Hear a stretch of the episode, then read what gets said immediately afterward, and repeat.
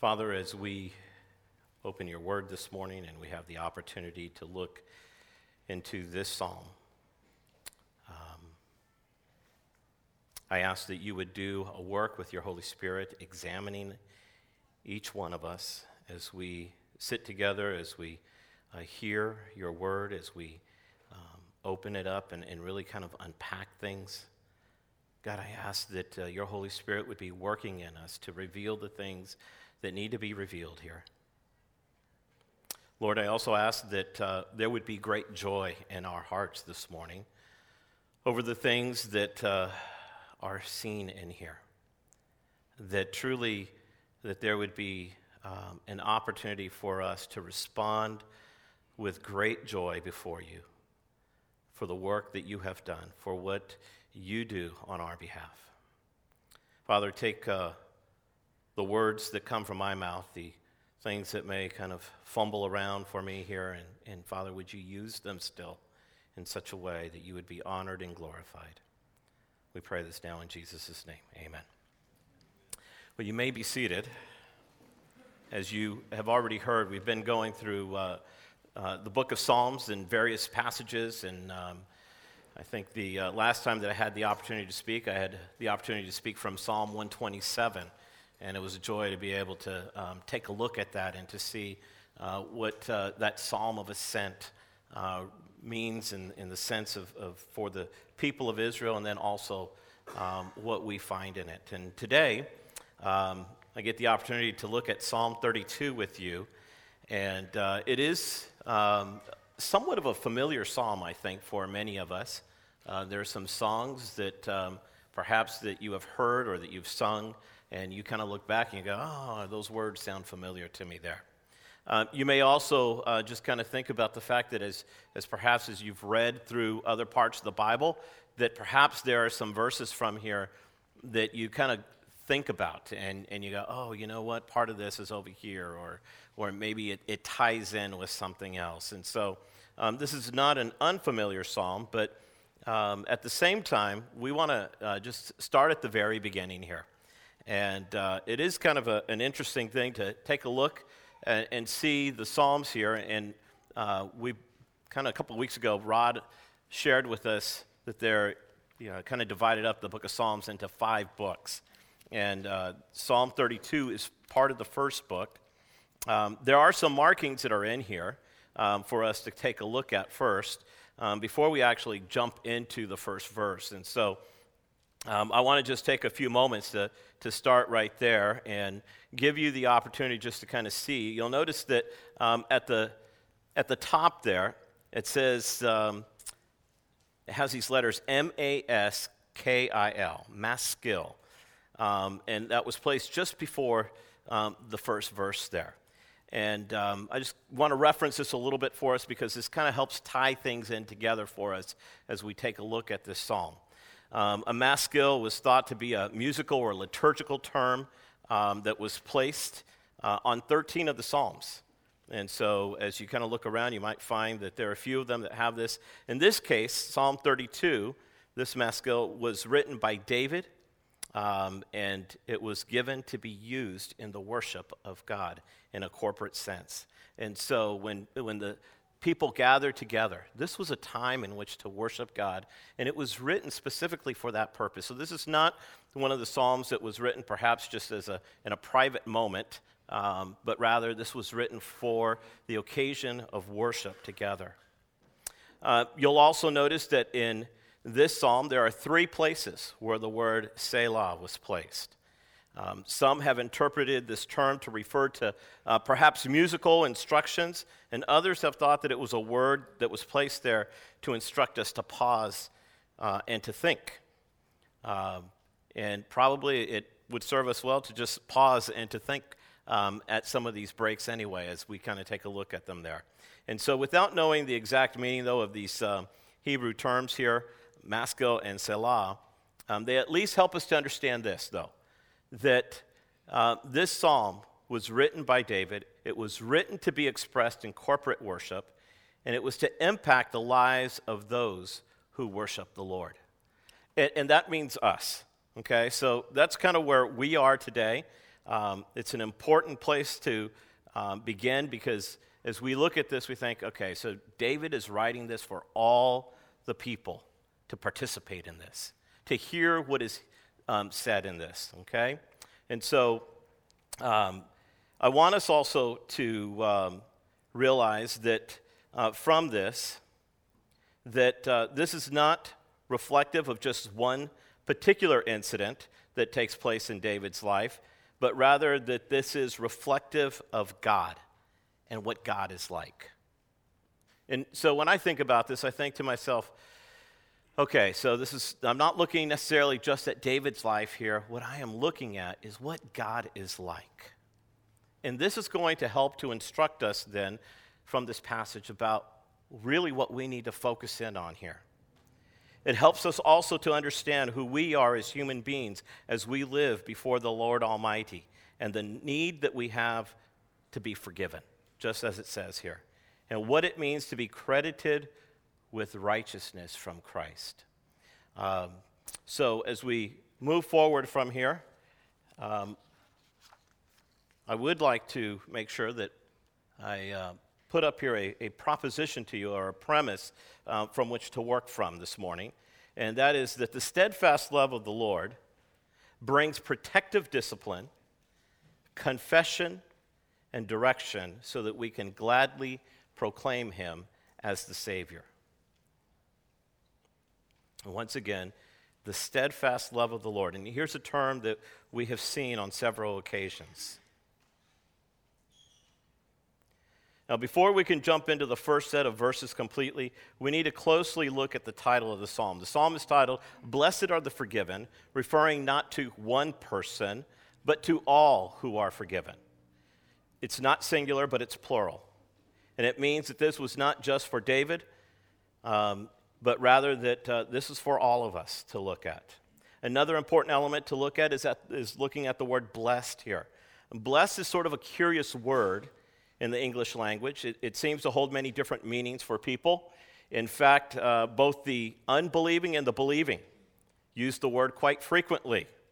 And unfortunately, that has sort of diminished the biblical understanding that we have for the word blessed. Uh, take, for instance, in the sports world, um, and uh, I don't know if you watch the NBA championships, but you know, as I was watching uh, some of the games and the interviews that happen afterwards, uh, one of the things that, was, uh, that came out was that players say things like, you know, I'm just really blessed to be able to play this game. Um, another one would say, you know, I'm just blessed to be part of this run, this championship run. And, and you know, you kind of listen to what they're saying, and, and you could interchange another word with that, right? Some of them actually do this, and they'll say, I'm just really lucky to be able to do this. And so they've sort of used the word blessed and, and you know, we kind of think like, well, maybe are they kind of trying to say that they're Christians because they use the word blessed? Well, probably not. Um, it's just that that's kind of the word that is sort of the word to use. There may be some part of them that kind of feels like perhaps, you know, uh, uh, yeah, there's someone out there that who's probably put me in this position, but their knee may not have been bent to the Savior yet. Um, not only uh, might we look at that, but also maybe another example is that sometimes you hear people that will talk about their children and they'll say things like this Oh man, we are so blessed because of the children that we have. And of course, what that means is they are receiving happiness from their children at that moment. Both believing and unbelieving can use this word, right? Of course, the unbelieving and even the believing sometimes, if their children are not bringing them happiness, might not use that word, right? And they'll just say, well, you know, the current state of things leaves me kind of miserable right now, right? And no longer do they have this happiness or this blessed uh, feeling. Well, one more example just for us to kind of think about, and uh, perhaps this has happened to you, but um, I know that it's happened to me before, and I was reminded of this yesterday that um, I had to place at one time a phone call um, to get support help for something. And of course, it took me to Atlanta, Georgia. And uh, at the end of the conversation, I was reminded yesterday about this that uh, you often can hear phrases like this have a blessed day at the end of the conversation. Is that right, Keith? Uh, your hometown over there, right? And so um, you kind of wonder to yourself, like, all right, so what were they saying to me right there? You know, well, actually, for a southerner, that's, a, that's quite a common phrase to use, isn't it? Or God bless you. Does that mean that they're believing? Maybe not. Okay? And so, as we take a look at this, I want us to just kind of think here for a moment that in Scripture, when we see the word blessed throughout the Old and New Testaments, in the Hebrew, the word blessed is commonly understood to mean happiness or even true happiness. And even though this would be a direct English translation, the proper way to understand it must include the divine nature of God while in a settled state, not based on temporary circumstances in the moment. So today, what I've chosen to do is to use the words true happiness in our outline.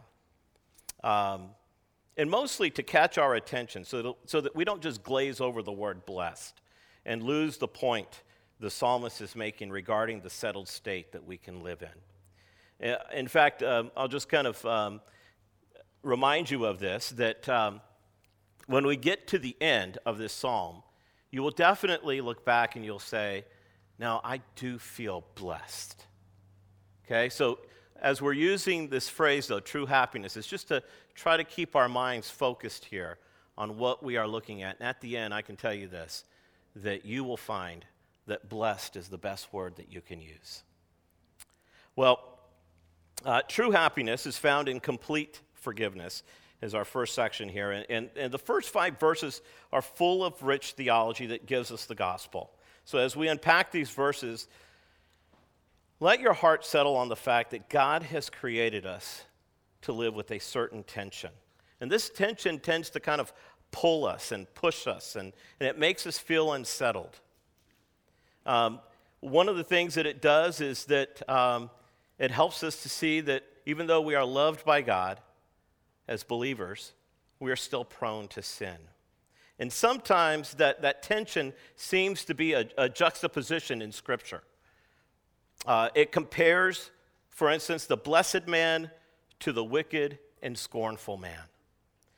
Uh, we see this juxtaposition in the book of Psalms and Proverbs, and really in many other places in the New Testament and in the Old Testament, uh, where we see these two elements that, or words that are placed side by side, and, and they're compared to show irony, to show perhaps even the foolishness of the way in which someone does act or think. So if we take a look at uh, Psalm chapter 1, verses 1 and 2, and I invite you, uh, you know, if you want to just turn there. And it says in that passage, it says, Blessed is the man who walks not in the counsel of the wicked, nor stands in the way of sinners, nor sits in the seat of scoffers, but his delight is in the law of the Lord, and on his law he meditates day and night. So these first two verses compare the man who has a true happiness in the counsel of God with one who scoffs at God. And as you read through the entire chapter, the comparison continues until it describes the condemnation of the wicked at the judgment and the prosperity of the man who is righteous. And so throughout this psalm, we're kind of seeing this comparison that takes place, but it goes all the way to the end to show what happens. So in Psalm 32, the passage begins with a similar tone. It says, Blessed is the one whose transgression is forgiven, whose sin is covered. Blessed is the man against whom the Lord counts no iniquity, and in whose spirit there is no deceit. We see that there are two states that a person could possibly be in right from the get go. And um, you know, one of the things that uh, sort of strikes me here about this is that, um, you know, for us in this, in this uh, opening phrase here, it starts with being blessed, but at the same time, it talks about the state of being a sinner. And, here are two things that have to be reconciled here. And, and that's really what, what happens here. Um, you remember perhaps a month ago that Pastor Rod was preaching from Mark chapter 2, and we came across the words of Jesus. Um, as he was speaking uh, right after he had called Matthew to be his disciple, and, and the scribes and the Pharisees were nearby as he was uh, reclining at Matthew's place, and, and all the sinners are there, right? There's Jesus, and there are all the sinners. And the scribes of the Pharisees are mentioned. And they're thinking certain thoughts. And Jesus turns to them and he says, Those who are well have no need of a physician, but those who are sick. I came not to call the righteous, but sinners. There's a tension that exists, and it is that we are blessed, as we look at Psalm 32, we are blessed and we can have true happiness, but we are sinners, aren't we? And, and sometimes that's a, that's a challenge for us in our lives. Um, it is commonly known that Augustine um, spent much of his time meditating on this particular psalm, Psalm 32. Um, and um, as he read through it, he just he wanted to think about this as he was getting closer to the end of his days that he had something inscribed on his wall just above his bed there. And what he had inscribed there was this The beginning of knowledge is to know oneself to be a sinner. And he just meditated on it, he thought about it. He was thinking, you know, wait a second here. This is who I am. This is the tension that we live in. If Augustine searched out this truth, we should also become very aware of our sinful tendencies too. So, in order to do this, we need to ask the question as we kind of move through this here and what is sin? That's the question that we need to ask ourselves. What is sin? The passage uses four words to describe sin. The first is transgression, which means to deliberately oppose the law of God. It is defiance against the lawful authority of God. We call it rebellion or revolting.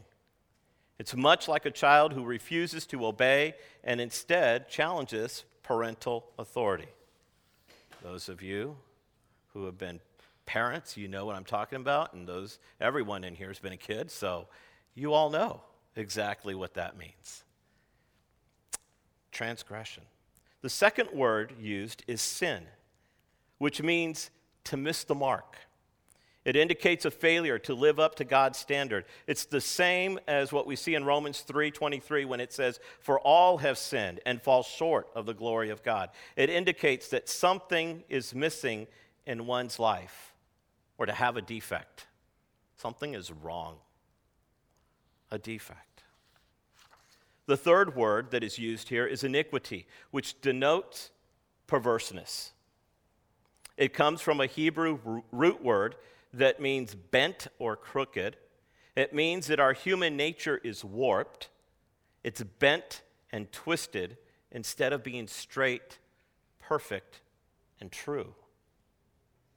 The fourth word that is listed here is deceit, which of course means to be insincere, to be duplicitous, to guile. It's through these four words transgression, sin, iniquity, and deceit that David covers every aspect of sin. And at the same time, he tells how God took it all away from him. That's the amazing part of this. You know, over the last several years, we went through the books of uh, 1st and 2nd Samuel, and um, I remember that we got to the end of 1st Samuel, and we were clamoring in here, Pastor Rod, take us through 2nd Samuel. And um, so we went into 2nd Samuel. And boy, did we get a different view of David, didn't we, as we went into it? Completely different. We were able to see the sins of David's life, and they were there for us in Scripture. Um, seemingly, um, as we see the sins of his life, it seemed like there was no honor left in him.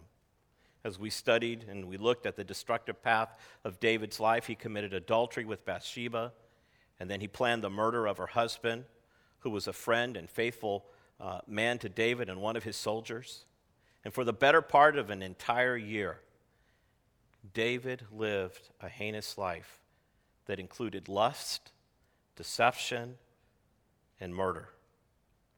And, uh, and since there was no way of getting out of this, he basically decided to continue with his own plans by using more deceit and adding to his transgressions and iniquity to his account before God. But the good news is this that God did not discard him. God did not discard him. Instead, what we see is that God sent Nathan to David to, to basically to lead him to repentance and, and to point out to David, God knows what you have done. You know, for that year that David was, was living recklessly like that, we're going to take a look and see what that did to him. But God, and God covered the sins of David. God imputed righteousness to David over his iniquities. And David had to be sincere and without deceit before God as he did this. 2 Samuel chapter 12 verse 13 tells us this that David said to Nathan, "I have sinned against the Lord." Direct statement. It's against God. I realize what I have done, he says. And this is against God. In 2 Samuel uh, chapter 24, we have another chronicled incident in David's life where he sinned against God, and when he had to choose a punishment, he chose to fall into the hand of the Lord. This is uh, after this previous incident, and in David's words as to why he chose the hand of the Lord over having to be pursued by his enemies, he simply said it was because his mercy is great. The Lord's mercy is great. David is actually taking some comfort in this. He's thinking, you know what? I, I tried the other way. I tried dealing with people and, and trying to figure those things out, and all it did was kind of lead me down into more sin.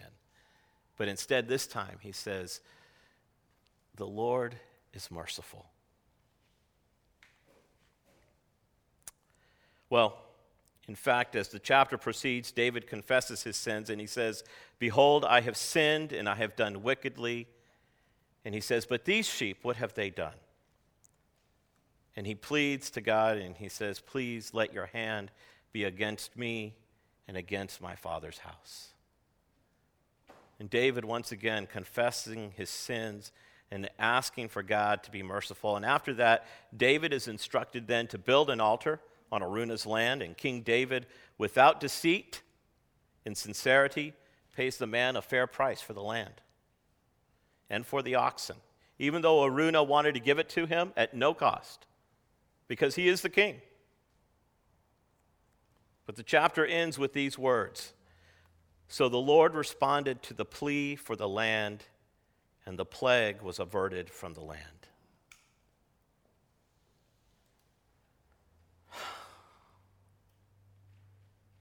I, I can't even begin to imagine how David must have felt to see what was happening, this plague that was killing people over the land.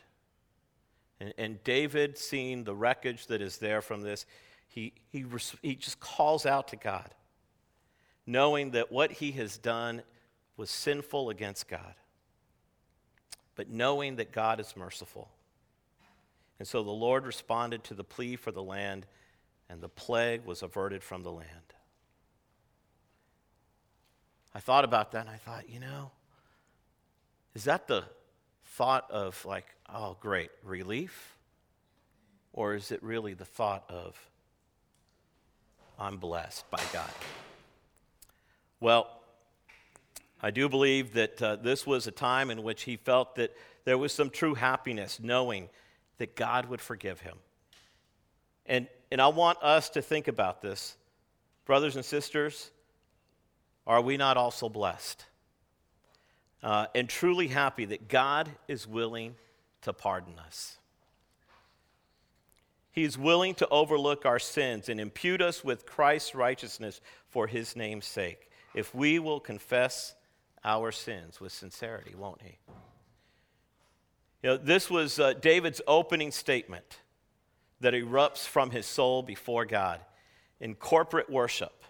And, and he cries out and he says, You know, blessed. Blessed is what we are here. Um, we're going to take a look at the effects of sin right now. And um, in verses 3 and 4, David shares his testimony of what happened to him when he did not confess his sin to God. And David literally lists the effects of sin on his life. And as we look at what David says, what happened to him, I'm going to encourage you to take inventory of yourself to see if this is what is happening to you today. In fact, uh, sometimes we may even find ourselves wondering, why am I going through certain things right now? Um, David says, For when I kept silent, my bones wasted away through my groaning all day long. For day and night your hand was heavy upon me. My strength was dried up as by the heat of summer. Selah. David says that when he kept silent and did not confess his sin to God, he literally began to feel ill. This is a man that had been healthy. He had lived outdoors most of his life. Um, he, just seemed to be a guy who was just like one thing after the other. No problem. But in this case here, he began to feel the repercussions of his unconfessed sin by God's hand being heavy upon him. He not only became ill physically, but he also lost the ability to rally himself to do anything that was joyous. He admits that he was listless, that he was unhappy, and he was wretched while he was in the sinful state and not willing to confess. Friends, it's always easy that way when, when we have something on our conscience that we know needs to be confessed to God. Um, it's well, let me kind of back up for a moment. It is always that way when we have something on our conscience that we know needs to be confessed to God, that we end up feeling the pain that comes with it. Now, I want you to think for a moment that uh, there are times where we have problems in our own relationships, right, with people, sin. Um, and there's this knot that we get. And there's this uneasy feeling. And at times it's even painful. It's, it's what we feel when we are being rude and when we mistreat our spouse. Maybe it's our parents. Maybe it's our children. Or anybody else that we will eventually have to reconcile with.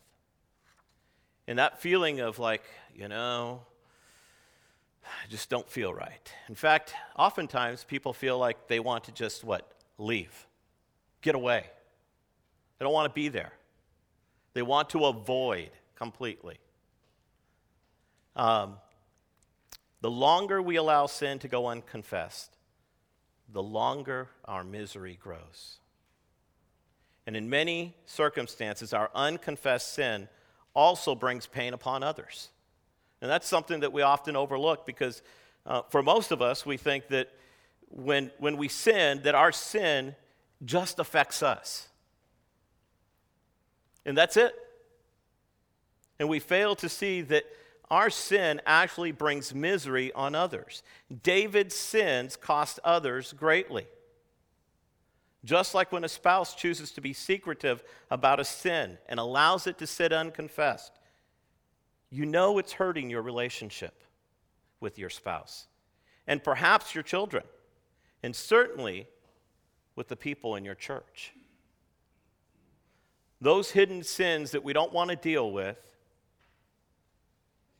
hurt others as well. Children who, who um, have decided to live in rebellion against their parents, against their parents' instructions for them. Oftentimes, um, you know, it, it's like they're not going to confess. And so what they do is they will find other people to, that will listen to them. And maybe it's in their own home.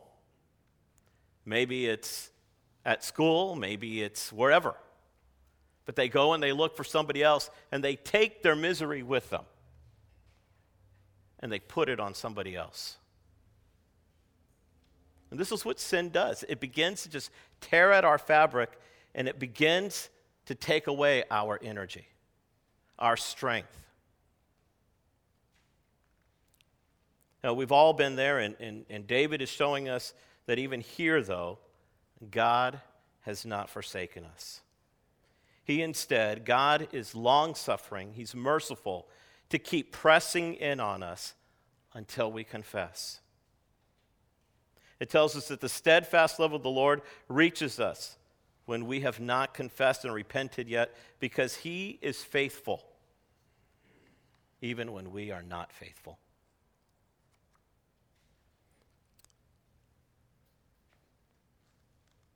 I hope that you see this as really the opportunity to rejoice in the knowledge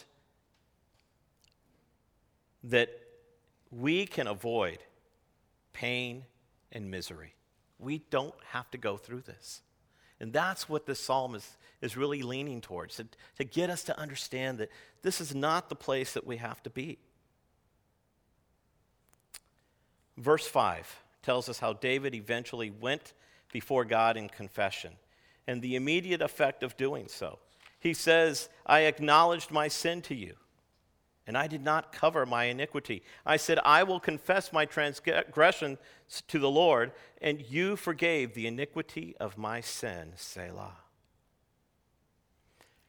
David declares that he acknowledged his sin to God and that he was done trying to cover up for his own deficits in his account. He goes before the Lord alone and he told the Lord that he had been in rebellion against the Lord and his laws.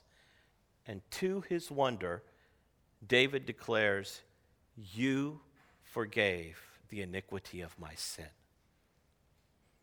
This is always God's action toward us as believers. But remember that this forgiveness doesn't come without a price to be paid. In David's day, it required the life of a goat. The sins were placed on it. Um, eventually, it cost the Father his only beloved Son who bore all of our sins.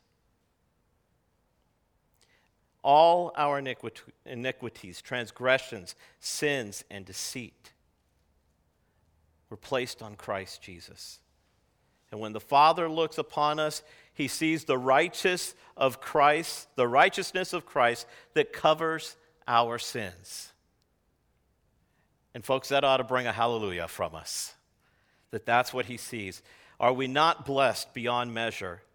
And not just here on earth, but we will be blessed into eternity as well. This is, this is what David was trying to convey that God is faithful to do this. The second part of this chapter, as we kind of move into uh, the next section here, it's uh, about true happiness that should be found among God's people. And it says, Therefore, let everyone who is godly offer prayer to you at a time when you may be found. Surely, in the rush of great waters, they shall not reach him. You are a hiding place for me. You preserve me from trouble. You surround me with shouts of deliverance. Selah. This is David's hallelujah chorus. And from his own personal testimony, David shares wisdom to the saints. He calls the godly to offer prayers of confession to God today, not later, but today. He urges those who fear God to confess while you are right there next to God. Don't wait until you have gone into a complete downward spiral and you are in the rushing waters. Sincere confession means that you place yourself in His care, not in your own. Sometimes the hardest thing to do is just to give our sins to God, isn't it? We love to hold on to our sins and we think that we can straighten things out.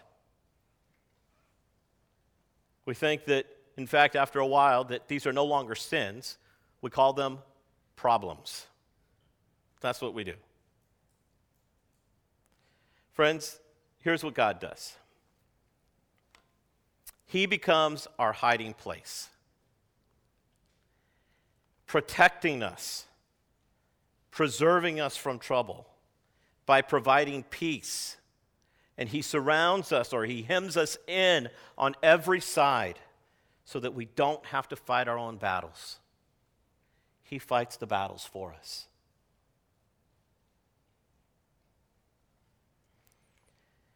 Hebrews chapter 4, verses 14 through 16 tells us Since then we have a great high priest who has passed through the heavens, Jesus, the Son of God. Let us hold fast our confession. In other words, don't let sin derail you. For we do not have a high priest who is unable to sympathize with our weaknesses, but one who delights in every respect but one who in every respect has been tempted as we are, yet without sin. Let us then with confidence draw near to the throne of grace, that we may receive mercy and find grace to help in time of need. Friends, this is what's available to us. And yet, so often we despise the goodness of the Lord and we believe that we must wallow in our sin and that we are unable to rejoice then over the fact that Jesus has conquered sin and that his righteousness has been credited to us. In fact, sometimes uh, it really is, is kind of disappointing, but um, it's not uncommon for us to find people who say that they are following God and they are Christians. And when the problems come up, which is sin, what they want to look for is for, oh, what's uh, the number one bestseller on how to help yourself with these problems? Self help books. And they don't want to turn to the Word of God.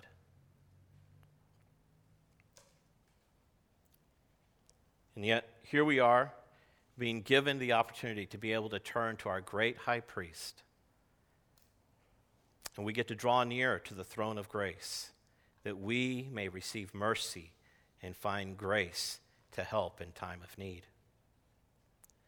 The last section of this chapter shows us that true happiness is found in trusting the Lord. The section begins with words that are very direct and personal here. It seems that God has now sort of picked up the pen and, and is beginning to write something for us, but more likely, this is probably a reference to what David promised in Psalm chapter 51 where David cries out to God for mercy over his sins in the situation with Bathsheba and Uriah. And after crying out to God for restoration, he says in verses 12 and 13, he says, Then I will teach transgressors your ways, and my tongue will sing aloud of your righteousness. It seems that, that David is, is making good on this promise that he had made by writing this psalm and putting this together here. And certainly, all of these are the words of God to us. But the language here is much like we see in the opening chapters of Proverbs that declare for one to hear the instruction that is being given. Verse 8 says, I will instruct you and teach you in the way you should go. I will counsel you with my eye upon you. David is pointing us to look to God for our instruction and direction in life. As I said just a moment ago, it's really quite perplexing to think how Christians are so easily drawn to worldly or secular sources for wisdom when they're dealing with life and the issues that arise. Can I encourage you today? The greatest criticism that you can take from anyone is to be criticized for holding fast to a biblical view of things. Just imagine being criticized because it's the Bible that you hold to. Be encouraged if that takes place.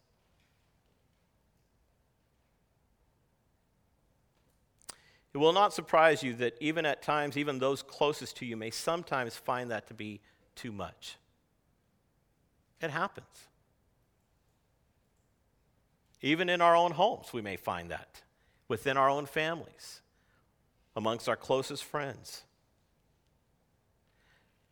You do not have to be ashamed that God has promised to keep an eye out for you and to lead you with good counsel, whether you're young or old.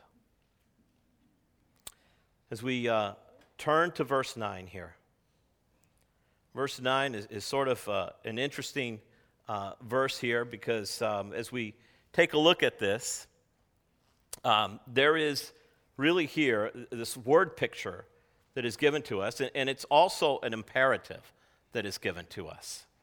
And it says, Don't be like a horse or a mule.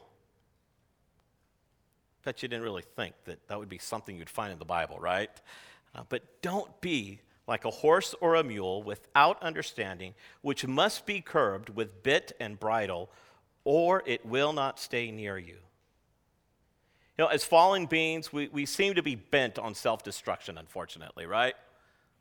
That's our nature, it seems like. David inserts this as one of his final pleas to remind us that when we refuse to seek forgiveness, we need to have God be a little more, more forceful with us.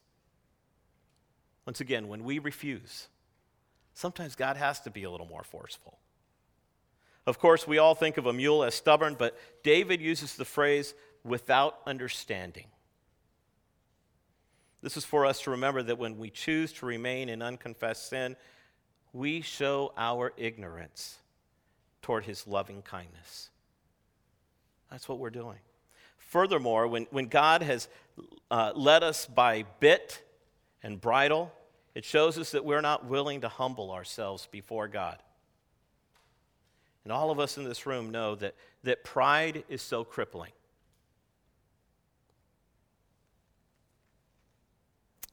In fact, as I think about it, I, I think to myself, as it says there in the verse, don't be like the mule, because many are the sorrows of the wicked. A lack of humility will bring a lot of sorrow. And it changes. Changes things. But a steadfast, it says here. Steadfast love is what we're going to take a look at next here. Um, you probably recall that we've used um, the phrase hesed, that's the Hebrew term for steadfast love.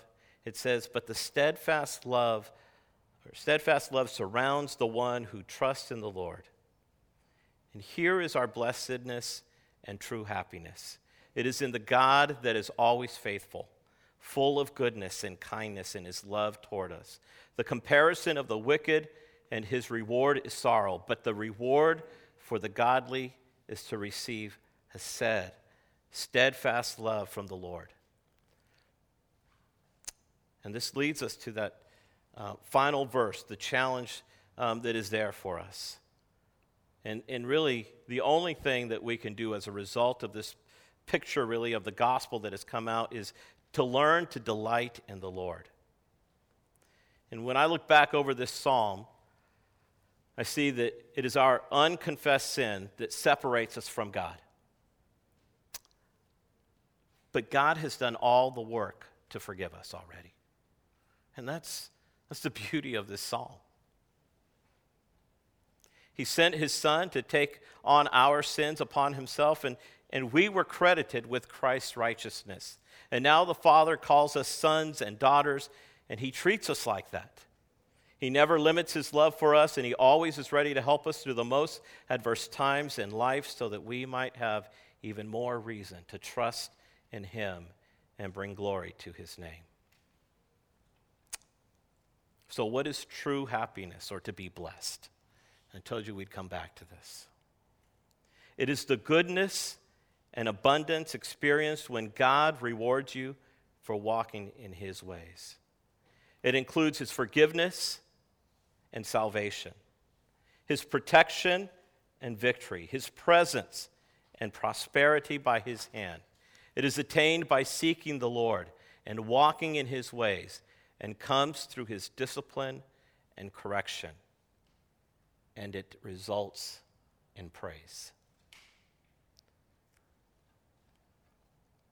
No wonder the last verse says, Be glad in the Lord and rejoice, O righteous, and shout for joy, you upright. What glorious words for us to keep in mind. I want to just kind of bring things to a close and, and give you some concluding thoughts here to think about. And the first one here is don't be a stubborn mule. Don't be a stubborn mule. Listen to the voice of the Holy Spirit. In just a few minutes, we're going to be approaching the table to take communion with the Lord as a body. And, and friends, I don't want us to take lightly what we will be doing. 1 Corinthians chapter 11 verses 27 through 30 warns us that we need to make sure we don't take communion in an unworthy manner. Listen to the words that come from this passage. It says, Whoever therefore eats the bread or drinks the cup of the Lord in an unworthy manner will be guilty concerning the body and blood of the Lord. Let a person examine himself then, and so eat of the bread and drink of the cup. For anyone who eats and drinks without discerning the body eats and drinks judgment on himself. That is why many of you are weak and ill, and some have died. And so I just want to remind us that, you know, the Holy Spirit is doing a work to reveal to us when there is sin there. Don't ignore it. Don't be the stubborn mule. Secondly, you can't get beyond his reach. Your life is hidden with Christ because it was purchased at such a great cost.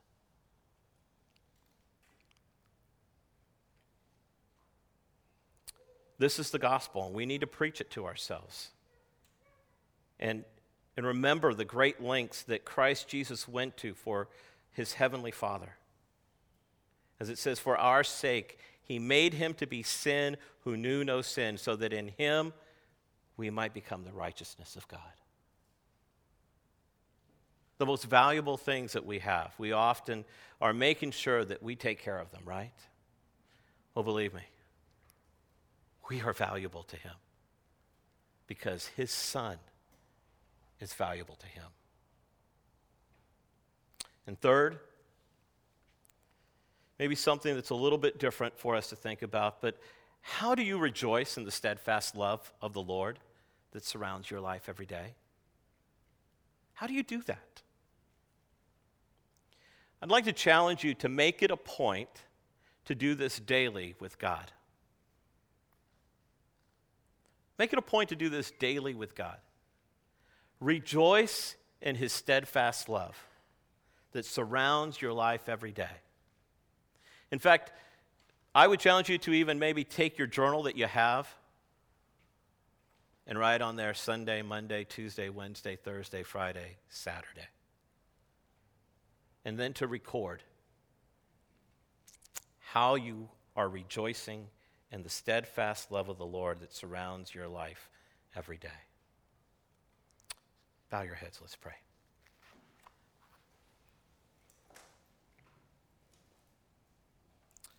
Father, we have much because Christ gave much. And to know that uh, we live in the tension of this world where, although we are forgiven, oftentimes we st- still tend to go back to sinful ways, and we need to confess those sins before you. And Father, when we don't do that, we put ourselves in places where we don't want to be. And for some reason, within our own pride, our own sin, our own transgressions and iniquities, you still love us. As your children, you, you do everything you can to press in on us and to restore us. And Father, this morning, as we've looked at these things, I pray that you would help us to recognize that because of your faithfulness, we can rejoice. We can be glad. We are blessed. We have a true happiness. And Father, may we not just keep that to ourselves, but may we make that known unto others. We thank you for the richness of your word. We thank you that above all, that you do not change, that you are the same yesterday, today, and forever. Amen.